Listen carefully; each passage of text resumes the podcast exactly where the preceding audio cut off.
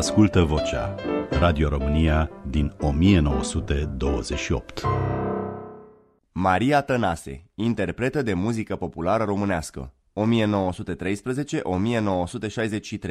Înregistrare din ianuarie 1960 M-am născut în București, în vechea mahala a cărămidarilor. Mahalaua în care cresc legume, pomi fructiferi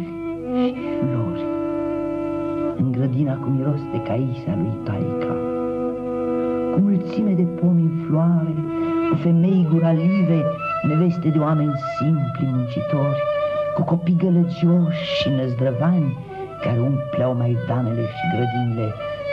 Acolo, în mahalaua cărămidarilor, am copilărit. Am plâns, am râs și tot acolo am cântat. Niciodată n-am cântat altceva decât cântece populare românești.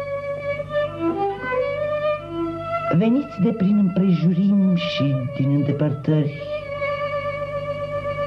la oraș, Țăranii aciuiți în mahalaua noastră, după ce-și lăsau lucrul, cu voci când înflăcărate, când domoale,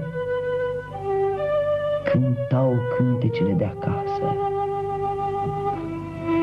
De la ei știu cânta, de la ei, de la taica și de la mama. Ascultă vocea Radio România din 1928